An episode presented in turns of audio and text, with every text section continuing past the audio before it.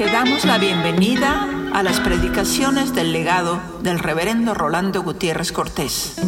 Esperamos que sean de inspiración y bendición para tu vida.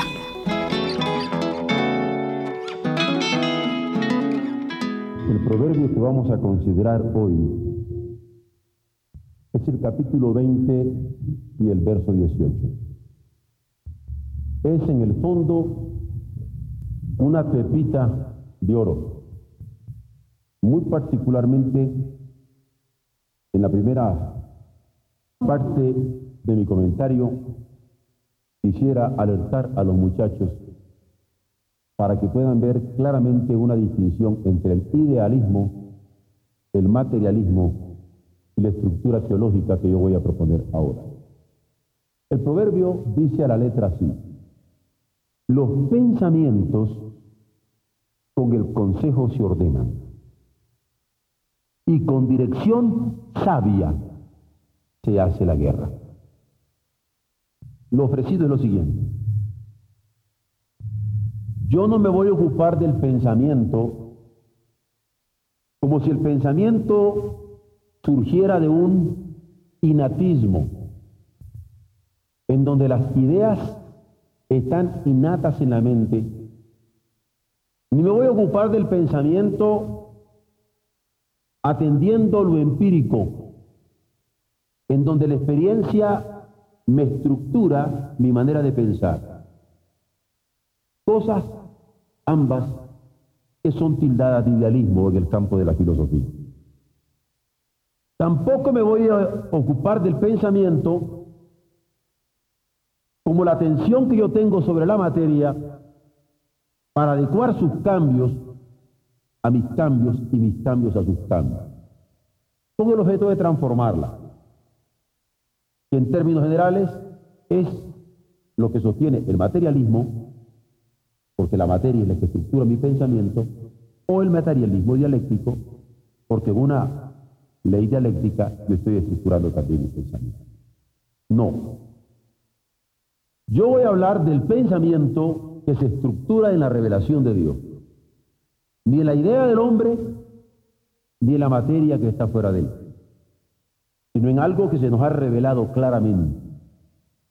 Y algo que se nos ha revelado claramente en el caso cristiano, en Jesucristo. Porque de Dios, su verbo se ha hecho carne para habitar entre nosotros y que nosotros estructuremos nuestro pensar en Él. Y nuestro pensar como cristiano no es un simple estructurar de ideas, ni un simple estructurar de comportamiento social, sino en donde toda una personalidad se estructura en aras de la eternidad que Jesús se nos ha revelado. Y esto yo lo quiero asentar claramente desde el principio. Pensar, pregunto, ¿es acaso poner en orden nuestra visión del mundo, nuestra visión del hombre y nuestra visión de la vida? Porque qué triste sería si el pensamiento solo atendiera al elemento formal o el pensamiento solo atendiera a los elementos materiales para su transformación y no estructuraran mi visión del mundo, no estructuraran mi visión del hombre y no estructuraran mi visión de la vida como Dios lo revela en su palabra y concretamente en Jesucristo. El mundo que nos rodea afecta nuestras concepciones, porque son eso, concepciones ideas simples o generales que yo puedo captar de lo que me rodea.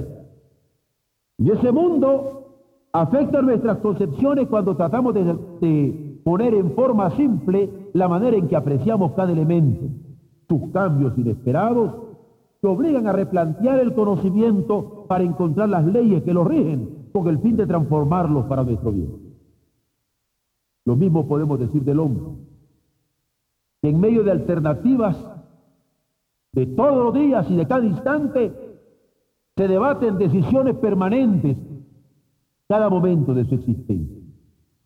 Claro que cuando creemos que Dios ha sido creador de los cielos, creador de la tierra, y las criaturas que habitan los cielos y las criaturas que habitan la tierra también han sido creadas por Él, la perspectiva de trato se modifica, porque nos vemos obligados a respetar la creación, los cielos, de la tierra y de todo lo que lo hinche, porque es creado por Dios. Aquí descansa la reverencia por la vida, que da sentido a lo que hacemos. Aquí descansa la reverencia por la vida, que da sentido a lo que dejamos de hacer. Aunque Cristo añadió que en virtud del amor del Padre, ese amor que se ha manifestado, ese amor que se ha revelado, ese amor que se derrama en nuestros corazones en virtud del Espíritu Santo, se hace merecer proclamar el evangelio de su gracia, la noticia de que él ama al mundo, la noticia de que él ama al hombre, la noticia que él aprecia la vida del mundo y del hombre, y nos hace estar abiertos al diálogo del Espíritu de la reconciliación, tanto con Él, con quien queremos. Yo pongo entre paréntesis con toda la malicia de un maestro mío las cosas que son cáuticas. La reconciliación en Jesucristo su Hijo, como con los hombres, destacándose como el mediador insustituible a quien sus apóstoles habrían de obedecer en un mundo y el que eran enviados para servir en su nombre. Porque Dios en Jesucristo envió a sus discípulos y a sus apóstoles para servir al hombre, no a subyugarlo. No está en los planes de Dios que sus hijos subyuguen a nadie, ni como personas, ni como pueblos, ni como naciones. El proverbio dice, los pensamientos con el consejo de ordena. El proverbio añade, y con dirección sabia se hace la guerra. Y es interesante cuando los pensamientos nos permiten planear a tiempo cada día y cuando nos permite tener dirección sabia en las luchas que llevamos a cabo. Para no estar ni peleando luchas pasadas, ni luchas que no nos corresponden, mucho menos las que no nos competen. Ya no digamos estar fuera del lugar tensional, nodal de la refriega. Jesucristo fue claro. Les dice a los suyos, esta es la lucha que ustedes van a tener. Van a proclamar el Evangelio. Van a predicar, van a enseñar, van a bautizar, se van a burlar de ustedes, los van a perseguir, los van a hacer sufrir, pero esto es lo que van a hacer por todo el mundo y a toda criatura y no se me vayan a poner con temblorines. Es aquí yo estoy con vosotros todos los días hasta el fin del mundo. Interesante cuando nosotros estructuramos nuestro pensar en la revelación de Dios en Jesucristo. Cambia el panorama. Allí entendemos que los pensamientos con el consejo se ordenan. Y allí entendemos que con dirección sabia se hace la guerra en el lugar donde debe lugar. Este proverbio señala que los pensamientos con el consejo se ordenan y el consejo de Cristo sobre la acción de los suyos en el mundo era que se movilizaran proclamando el Evangelio a toda criatura. La visión del mundo, la visión de sus criaturas era clara, el sentido de la vida era manifiesto.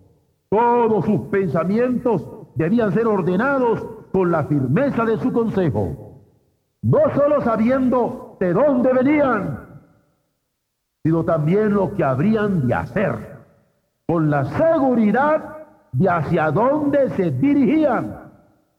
Les hablaba así porque teniendo toda la potestad sobre el cielo y sobre la tierra, les estaba encargando el anuncio del reino de Dios, que se construye sobre la vida que Él da, sabiendo que la vida que Él da, la vida es sagrada.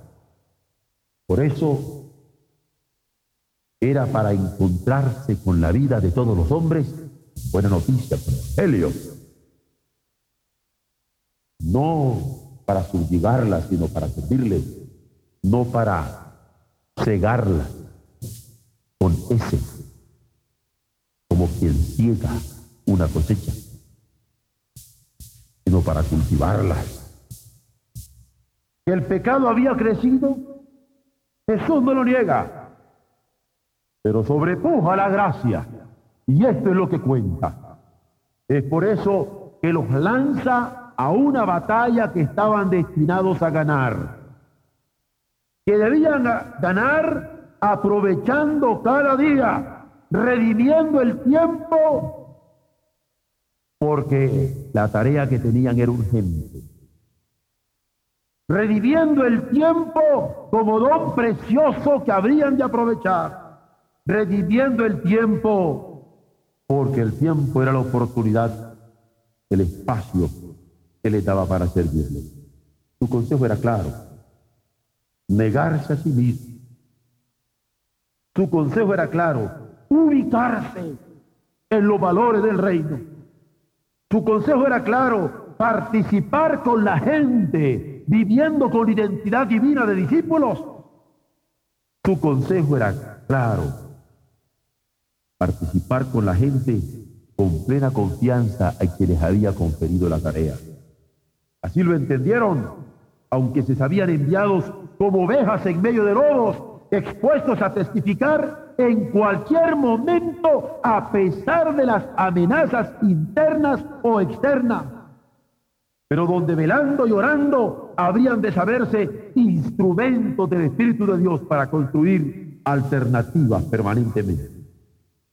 Su vocación era creer el Señor les invitaba a creer. El coraje habría de ser sustentado por la confianza que Él estaría con ellos todos los días, hasta el fin del mundo, para darles en la culminación de los tiempos la corona de la gloria. El consejo de Jesús se torna entonces en la gran comisión. Esa que le dijo, ir por todo el mundo y predicad el Evangelio a toda criatura.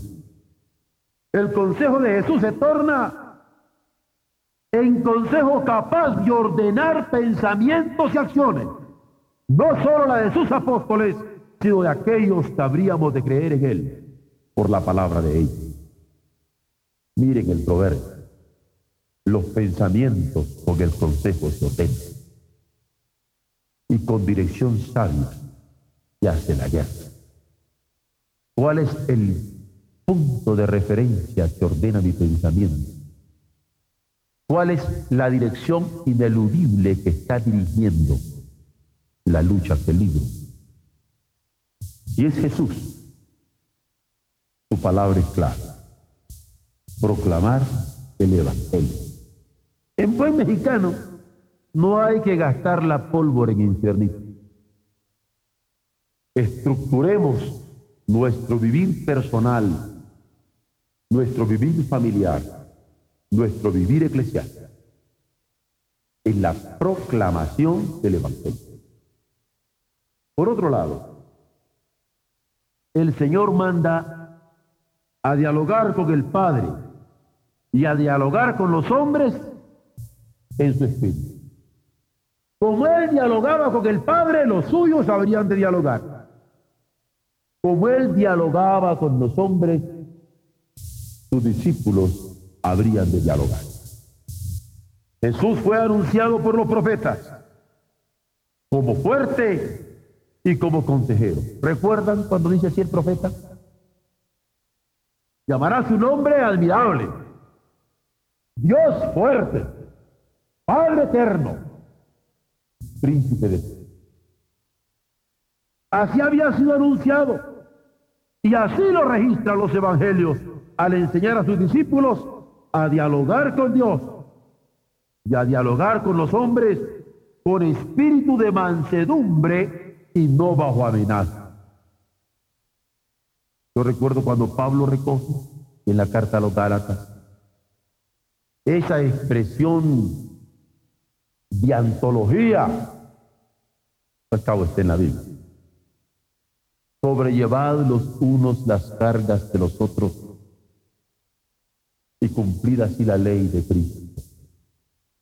Sobrellevad los unos las cargas de los otros con espíritu de mansedumbre y cumplid así la ley, así la ley de Cristo.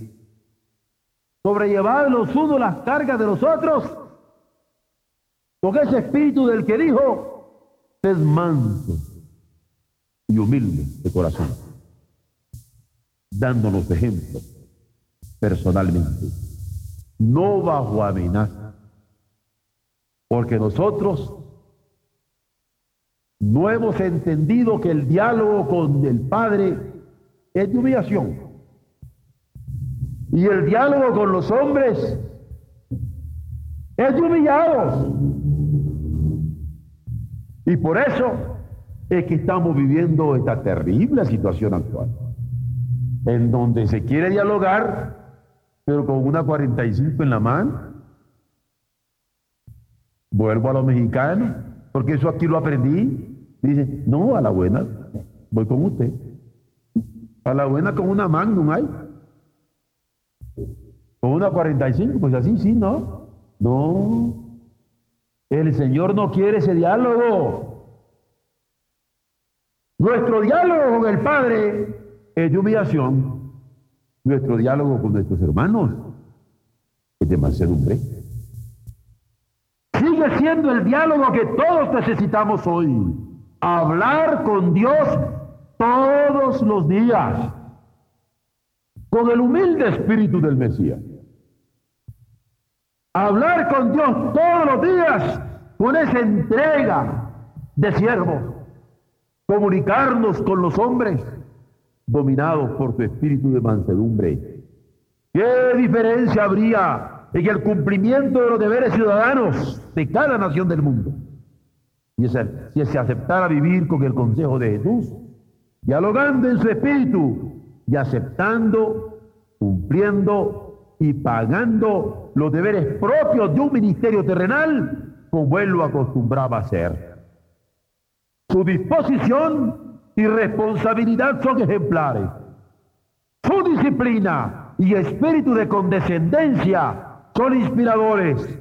Su capacidad de diálogo con el Padre y con los hombres es normativo para sus discípulos, particularmente en estos momentos cuando detrás de cada invitación a diálogo hay agendas escondidas de amenazas en vez de espíritu decidido de reconciliación. El consejo de Jesús hay que declararlo en público para ordenar los pensamientos del mundo contemporáneo sobre su, sobre su, visión del mundo, sobre su visión del hombre y el sentido de la vida eterna que él ha manifestado desde el principio. Yo sé que esto no me, lo, no me dejarían decir en la televisión, ni tengo permiso para publicarlo en los periódicos. Ah, pero si yo fuera uno que representa una política de cómo extorsionar económicamente a otro pueblo, ya sea con dádivas o ya sea con préstamos de lo que ahorita estamos viviendo, ah, yo tendría la televisión abierta. O si yo pudiera ser un consejero de cómo obligar militarmente a un pueblo para someterse, también tendría abierta la televisión. Pero la televisión no está abierta para el Evangelio de Dios.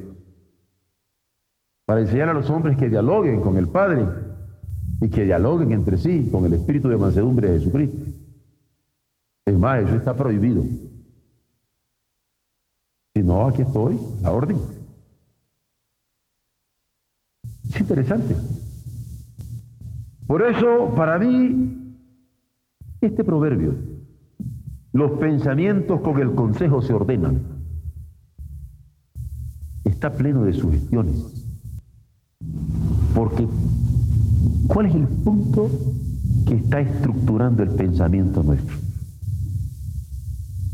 ¿Cuál es el punto firme de consejo que está estructurando nuestro pensar y nuestro actuar? De este que el profeta dice que en él tendríamos consejero. Porque si en él voy a tener consejero, en él es que quiero estructurar mis pensamientos, porque los pensamientos con el consejo se ordenan. Pero yo, yo quiero el consejo, el consejo de Dios. Jesús como mediador insustituible. Todos hemos leído los periódicos en esta semana, o la mayoría de nosotros. Y entenderán cuando yo diga, duele que hombres con posibilidades de ordenar sus pensamientos con el consejo de Jesús no destaquen lo que los apóstoles revelaron como mediación insubstituible entre Dios y los porque a mí cuánto me hubiera gustado que aprovechando el Papa las posibilidades de comunicarse a través de satélites, que no todos tenemos, teniendo las posibilidades de ordenar los pensamientos en el consejo de Jesús, no destacar a lo que los apóstoles revelaron como mediación insustituible entre Dios y los hombres. A mí me duele porque es nuestra oportunidad. Y yo creo que nosotros debemos estar siempre orando porque estas posibilidades no se pierdan. Yo creo que debemos de orar por el Papa. Porque si a él se le abren esas puertas, que Dios toque su corazón y las use, no que las desperdicie en tontería, defendiendo su propia autoridad con el temor terrible que tiene por la teología de la liberación ahorita en América Latina, donde el año 2000 se espera más del 50% de la Iglesia Católica del mundo. Lo digo con conocimiento de historia, de estadísticas, y lo digo con la seriedad de quien debe orar, porque no se trata solamente de echarle al Papa. Si a él se le abren esas puertas, nosotros debemos estar atentos y tener la firmeza para criticar lo que debe ser criticado, pero la sensibilidad de orar por todo el mundo. ¿No dice la palabra que tenemos que orar por los que están en inminencia? Yo quisiera que toda la iglesia católica de América Latina orara por él. Y que toda la iglesia protestante orara por el Papa. Yo no veo por qué no puedo orar por él, ni no debo orar por él. A mí me duele cuando estas oportunidades se nos pierden. Porque los apóstoles fueron claros como Pedro cuando dijo, no hay otro nombre debajo del cielo dado a los hombres en que podamos ser salvos. ¿Por qué no podemos decir esto a través de satélites ahora? Teniendo las posibilidades. O como Pablo cuando dijo, hay un Dios y un mediador entre Dios y los hombres. Jesucristo hombre. ¿Por qué no podemos decirlo en estos momentos, en nuestro claro español, en América Latina, teniendo las posibilidades? Ya no digamos la afirmación definida de parte de Cristo cuando se declaró como el único camino, la única verdad y la única vida, advirtiendo nadie viene al Padre sino por mí. Miren el proverbio. Los pensamientos con el consejo se ordenan. Tenemos que orar porque los pensamientos del mundo se ordenen en el consejo del consejero, Jesucristo nuestro Salvador. Miren lo que dice el proverbio. Y con dirección sabia se hace la guerra. Y tenemos que orar porque la dirección sabia del Evangelio nos estructure de tal manera todo para no matarnos comiéndonos unos a otros sino hacer la guerra contra las fuerzas demoníacas que nos dividen. Esto hay que tenerlo en cuenta. Porque el diablo nos quiere dividir. Y logra dividirnos. Y debemos saber qué lucha es la que estamos llevando a cabo. Y centrarnos como cristianos, como pueblo de Dios. Insisto que duele. Porque ninguna agencia, ninguna agencia por noble que parezca, puede sustituir la eficiencia mediadora del Jesús de Nazaret. No es la ONU, no es la OEA, ni es contador, aunque debemos llorar por ello. Pero no son sustitutos, son agencias. En él no hay cálculos de ambiciones personales. En él no hay malicia para arrastrar a otros al pecado. En él hay clara disposición de sacrificio en que se valora el don de cada existencia personal para vivir disciplinadamente en comunión espiritual con Dios y con los hombres en dimensión de perdón. Eso de vivir en dimensión de perdón. ¿Cuántos dolores de cabeza causa? Pero es diáfano este proverbio que consideramos hoy. Los pensamientos se ordenan con el consejo. Y no existe más firme consejero que el Jesús que mandó proclamar el Evangelio, dialogar con Dios, dialogar con los hombres en espíritu de mansedumbre y no bajo amenazas, destacándolo como mediador insubstituible. Por último, servir y no subyugar. Este es un cuarto consejo de Jesús cuando dijo que no había venido para ser servido, sino para servir. Donde destaca que el más grande requiere hacerse pequeño, como el Hijo, siendo rico se hizo pobre, siendo santo fue hecho pecado. Siendo Dios, se hace hombre, porque quien ama es capaz de renunciar a sus propios derechos en favor del ser amado. Porque quien ama es capaz de entregarse en aras de quien lo necesita. Porque quien ama es capaz de estar dispuesto al sacrificio con voluntad redentora. Jesús puso a un niño en medio de los suyos tomándolo como ejemplo de modestia, como la que se requiere la dimensión del reino de los cielos. Y fue tajante en su lección. Al decir que el que no se humille, como este chiquillo, no puede entrar en el reino. Este amor generoso, este amor abundante, es la moral sencilla que demanda. Sin ambiciones personales, con ánimos dóciles, sin egoísmo, sin el afán corrosivo de la competencia mucho menos con la ambición de señorío. Esa ambición de señorío, Jesús tuvo. Hoy por hoy, el servicio como iglesia es ser mensajero de reconciliación, sea en secreto o sea en público. A veces no podremos hablar, ni nos quieren oír. A veces no podremos visitar, ni nos quieren recibir. A veces no podremos saludar, ni nos quieren saludar. Pero alguna manera hemos de encontrar para extender nuestra mano en gesto de reconciliación. No tenemos por qué esperar que otro nos lleve en la. Hemos de vivir este amor generoso de Dios sin dejar pasar oportunidades. Este es un servicio que como iglesia, mensajera de reconciliación, en secreto o en público, hemos de ofrecer. En actitud amistosa con todos. En actitud plena de comprensión en medio de las contradicciones del mundo. No es el mundo el que va a hacer que yo adecue mi conocimiento para transformarlo. Es el amor de Dios que me constriñe que transforme ese mundo. aunque no quiera. Es el amor de Dios que me construye, el que transforma a mi enemigo, aunque él no quiera.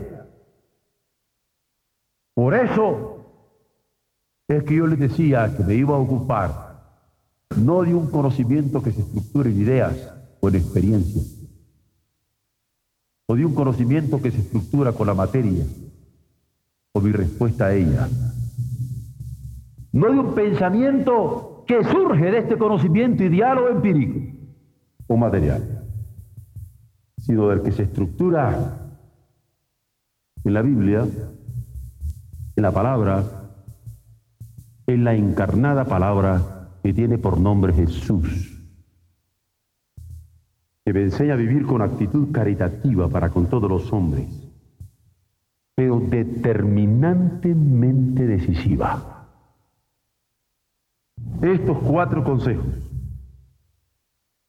proclamar el Evangelio, dialogar con Dios y los hombres en el espíritu de mansedumbre de Jesucristo, destacar que Jesús es el mediador insustituible y servir como reconciliadores en el mundo, estos cuatro consejos es la dirección sabia con que hemos de hacer la guerra que nos corresponde. Porque estamos puestos para guerrear. Estamos puestos para luchar por la paz, no por vías militares, sino para luchar con el espíritu de mansedumbre y no con un espíritu de mansedumbre en abstracto, que pudiera ser objeto de definiciones múltiples, sino que tiene un concreto encarnado, un modelo ejemplar que se llama Jesús. Vamos a guerrear con el espíritu de mansedumbre manifestado por Jesús, vivido por Jesús, encarnado por Jesús. Y hemos de planear a tiempo cada día todas nuestras acciones en Él. ¿Por qué? Porque los pensamientos con el consejo se ordenan. Y nosotros queremos ordenarlos en el consejero, Dios fuerte, Padre eterno y príncipe de paz. Y con dirección sabia se hace la guerra. Y nosotros queremos hacerla con la dirección, con la directriz con el imperativo de la cruz que Él nos ha dejado, que Él nos ha dado. Amén.